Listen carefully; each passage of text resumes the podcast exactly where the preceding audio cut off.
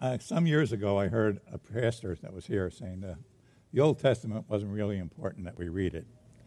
Uh, everything we need to know is in the New Testament. To some degree, it's right. But the bottom line of it is if you don't know where you came from, how do you know where you're going to go?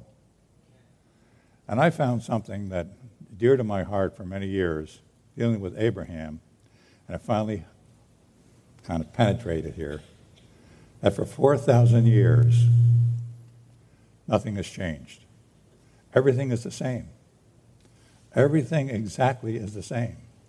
So as a, uh, I asked him to put this up to a,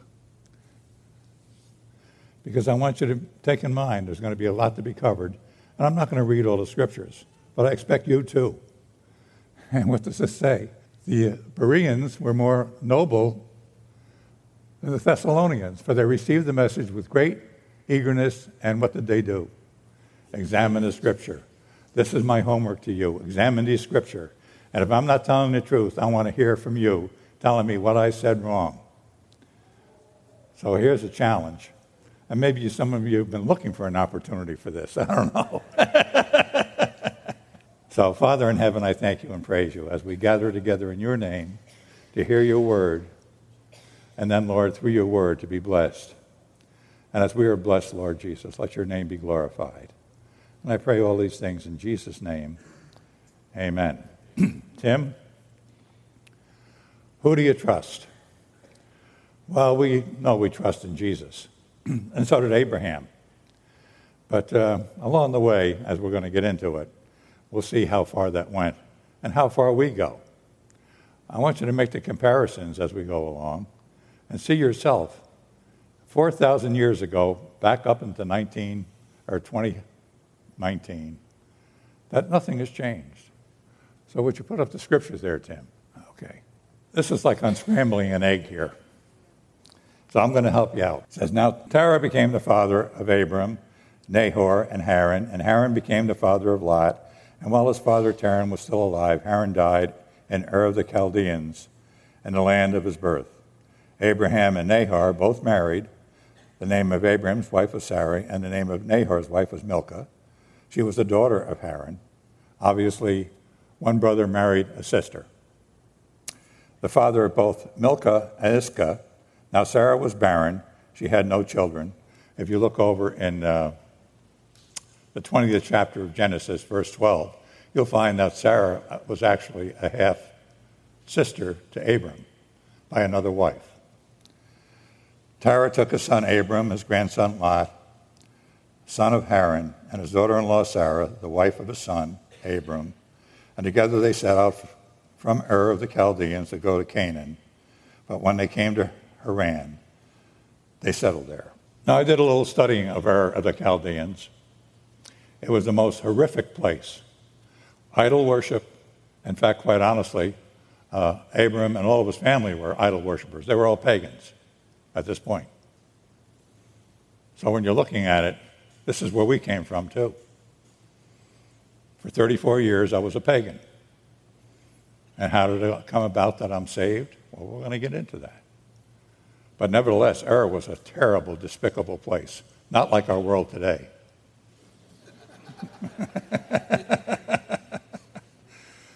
Has anything changed? I had, I had, they had child, I think they had child sacrifice with the Chaldeans. But one way or another, if we're not training our children, we sacrifice them too. That's another story. So, at any rate, Terah took his son Abram, his grandson Lot, and they went off from Ur to, to uh, Hanan, and where they settled there. Now, this is a story of us. Somehow or another, God moves on our heart, and we know we're not doing something right. And quite honestly, we want to change. But I found out there's no change without the Holy Spirit. But nevertheless, I thought I could change. So I moved out of Ur. But I didn't go any further than Hanan. Hanan I kind of look at as a religion. You plop off at a religion, and you feel pretty safe in there because of all the things that are, well, everyone says uh, this is what you're supposed to do. So I stopped off at a religion, and apparently so did uh, Terah. Now, Terah died in Hanan, and Nahor stayed back in Ur. And by the way, Nahor is also the grandfather of Laban, who Jacob's going to run into later on. Another story altogether. But I want to get the uh, genealogy straight here. So Nahor stayed as a pagan worshiper and an idol worshiper, and you can follow through Scripture and find that out too. Uh, if you know the story of Jacob and uh, Rachel, they escaped from Laban, and what did they take? What did Rachel take with her? Household idols. See, Nahor never changed. And quite honestly, uh, Isaac, well, Isaac never wanted his son to go there, but nevertheless he did, and he wound up in trouble. But that's another, another story. So we got this point here where we were in Ur. This is called Delmar, New York, 2019. Ur. Nothing's changed. In fact, quite honestly, it's every bit as bad as it was in those days, except you don't set your children on fire. So we got that point settled of who's who and all the players in this uh, uh, life walk. Now, I have to look at myself. I kind of rested in Haran for a while. And then, uh, Tim, if you would put the next scripture up chosen by God. How do you know you were chosen by God? Why did He choose you to begin with? And I always go back to this story. Well, why did He choose Abraham? Abraham was an idol worshiper. He was with his whole family. They, they bowed down to all these different idols, whatever they were. In fact, that one, uh, the one idol was Nana.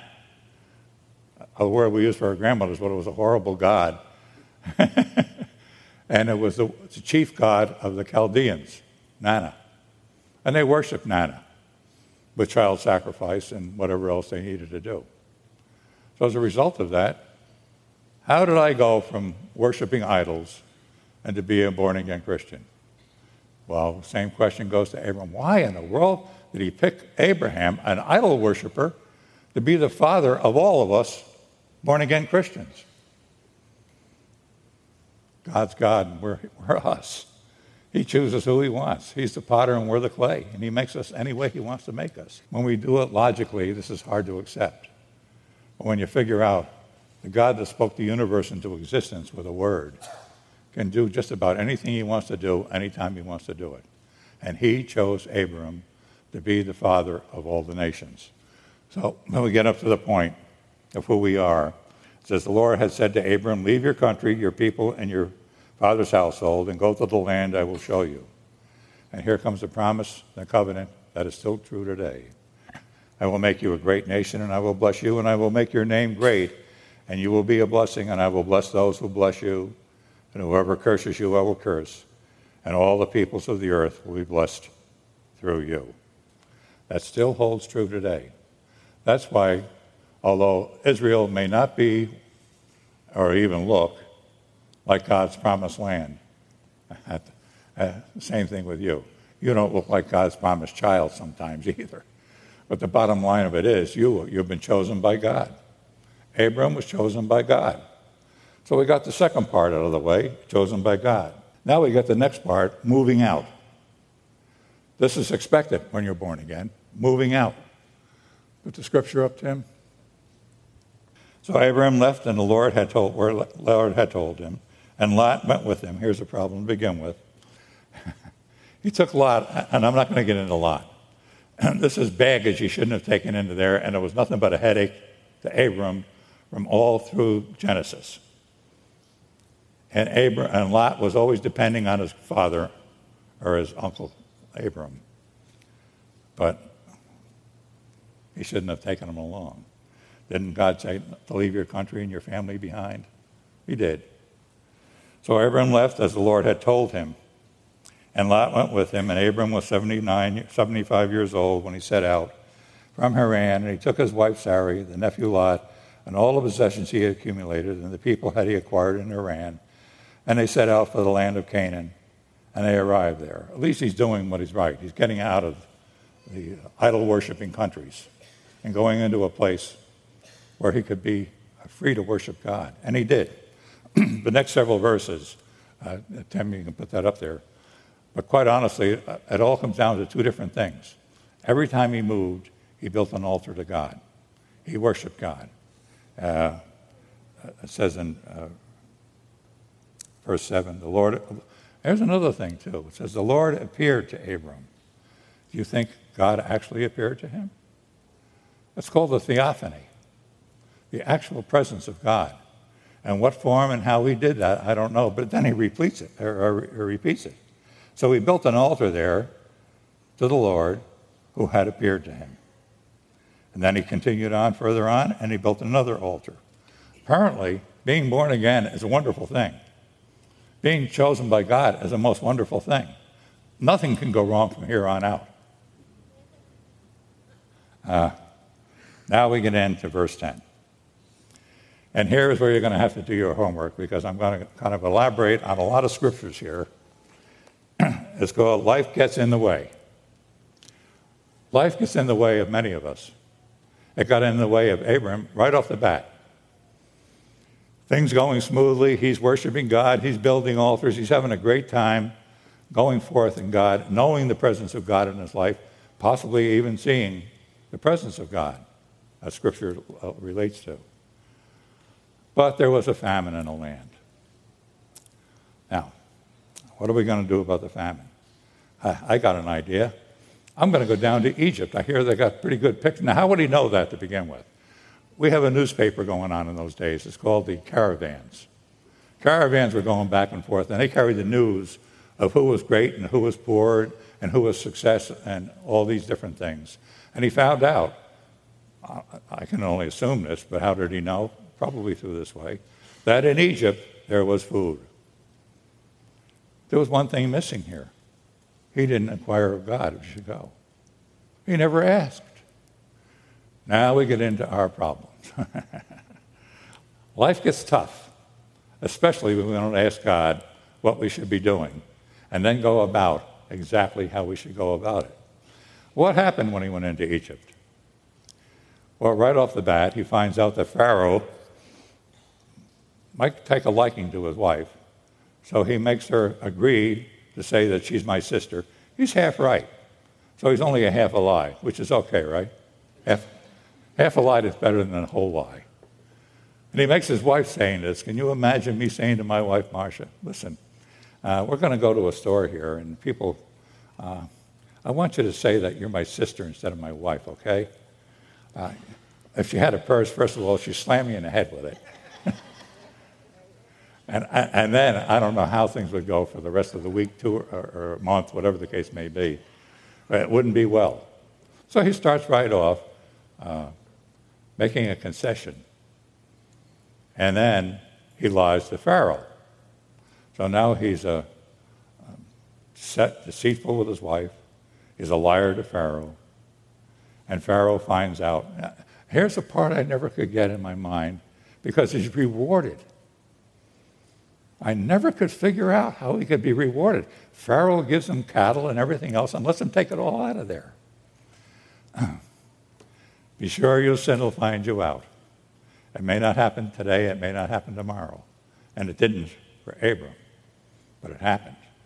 Because in Egypt, he also took, besides the cattle and everything else, he took one other thing. He took Hagar, an Egyptian slave. And here comes the problems. So, coming out of there, he seemed to be doing well. Uh, and I think all of us could feel the same. We've decided to go about our own business and how we would do this. And it seemed to work out for a time. Things do work out for a time. Whatever the case may be, whatever you're into, whatever you've done that didn't uh, uh, include God into it, it seemed to work out okay. And it seemed the same thing to Abram. But see, now there's a promise that came to Abram that he would have a child out of his own loins. And he's 76 years old, and uh, 10 years have gone by, and now he's 86 and no child and no promise. And how are all these promises that God said he would do come about? Bingo, Sarah's got an idea. Why don't you take my servant, my maidservant, Hagar, and have a child through her, and I'll claim her as mine, and that would fulfill God's promise. You ever try to work out God's promise and God's word? And, and see, reasonably, it sounded okay. uh, it seemed perfectly sensible. Uh, logically, I'm 86 years old, and things aren't getting any better, and Sarah is 79 or so. Now, come on, let's face it. Okay, this sounds like a good plan. Let's have a child by Hagar. And Hagar has a child called Ishmael. And Ishmael was 13 years old before God came to Abraham again. He didn't hear from God for 13 years. In one sentence, it jumps from the end of chapter 16 to 17, I think it is, where Abraham was 86, the next he's 99. Now God comes to him again and tells him he's going to have this child. Well, what about Isaac? Or what about, yeah, what about um, Ishmael? Can't he? Here's another problem. Be careful what you wish for. Be careful. Because Abram pleaded with God, can't you take Ishmael and do something with him? And God agreed to do that. And Ishmael was made a great warrior chieftain. Uh, there's a problem with that. Talk about having, be sure your sin will find you out. Who is Ishmael today? All the Arab nations that hate Israel and hate us. It says in Scripture, right off the bat, that Ishmael would be a wild donkey, a wild ass of a man, and his hand would be against everyone, and, his, and against everyone else would be against him. Then it goes over a little bit further, I think, in chapter 22, where it says all the Arab nations, they couldn't get along. All their hands were against each other. But now we bring this up to date. And what's our worst problem? The Muslim nations, pretty much so. And where do they come from? Hagar. And where did Hagar come from? Egypt. And what was he doing in Egypt? See, it's a simple matter of deduction. You keep reducing it to the most level point, and you find out, gee, I shouldn't have done this. Now, I don't know if you have a Hagar in your life, and I don't know if you've done anything that has brought uh, repercussions because of the past. But anytime we walk away from God's word, there's always a repercussion. How strong it might be, it's depending how far you walk. But there's always, a, you cannot walk in the world and not have repercussions when you walk away from God. So we find out not only did he mess up in Egypt, there was Abimelech, another king. He did the same, twice he did the same thing to his, his wife Sarai. And again, he's rewarded. See it? That was the part I never could figure that out until finally it dawned on me that Hagar was his nemesis. That was going to be the thing that was going to take it, tear him down. So here you've got Hagar, here you've got Abraham, you got all the players in line now. And the next thing of it is, uh, how do we avoid running into these things? How can we avoid this? How can we avoid the trap of depending and relying on ourselves? Well, Tim, can you put up Proverbs 3, 5, and 7? Simple scripture. You all probably know it by heart for the most part. Trust in the Lord with all of your heart and lean not on your own understanding. In all your ways, acknowledge him, and he will make your path straight. Do not be wise in your own eyes. Fear the Lord and shun evil. Well, here's the answer trust in the Lord. See, I can trust in the Lord for you. I have no problem trusting the Lord for you. I'm completely assured that God will meet the prayers I pray for you until it comes to me. Now I have to trust God for me. Hmm. Well, that's another story. How strong is my faith now? Is it as strong as I prayed for you? No, it's not. Quite honestly, there's a scripture that says, Lord, I do believe, but trust my unbelief. Help me in my unbelief. We have a certain amount of unbelief when it comes down to us or our own family. But pray for others, no problem at all. Well, what is the difference? Is it the same God? Is it the same prayer? Isn't he the same yesterday, today, and forever? Will he not answer your prayer for those, and will he not answer your prayer for you? Why is it I have such a hard time trusting God? Apparently, there's something in me that still wants to be in control. And the same thing applied to Abram. He's no different. That's why he's such a good example. Let's face it, if I just told you this whole story, your response would be, gee, this guy's a reprobate. we kind of fall into that category at one time or another. But God didn't leave us there. He didn't leave us in the muck and the mire. He pulled us out as long as we started doing the right thing. And Abram did. We find out as the whole story goes on to the point where he had Isaac, and then God told him, and he said, Abraham. Now, Abraham didn't uh, think twice when he called him. You know Abram's response when God calls? Yes, Lord. Here, Lord. That should be our response. Says, take your son, your only son, by the way, the only son that the promise will come through, and take him over to Mount Moriah, and I want you to sacrifice him. Now it comes game time. Who do I trust? Will he actually want me to sacrifice him? Now you got to remember where he came from. He came from Ur, where sacrifice for children was not an uncommon thing. It was not common with God. But sometimes we fall back into our own thinking when it becomes, how are we going to work this out? Well, I remember how I used to work it out. I used to cheat on my taxes, and that worked or, or something like that. So it wasn't strange that God would say that. It was just strange that it came from God.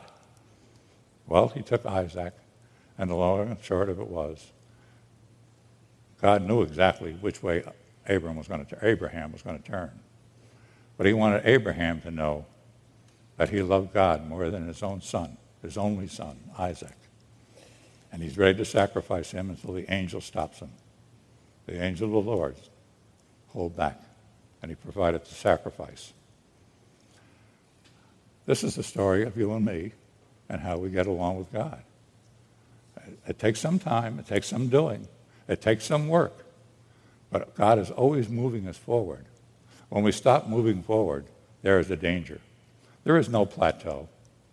A plateau has got a slight slant to the rear, and incrementally you keep sliding back and back until finally you were worse off than you were in the beginning.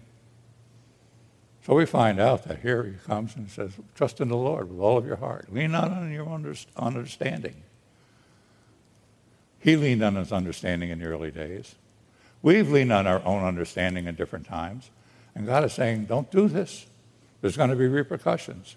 And I'm going to be with you. Does that mean you're going to not be saved? No, that's not the question at all. Does it mean there's going to be a problem? That's the question. How big is the problem going to be? How far have I walked away from the Lord? So we wind up with various scriptures here that tells us, and Tim, could you start off with that? Thank God for his grace.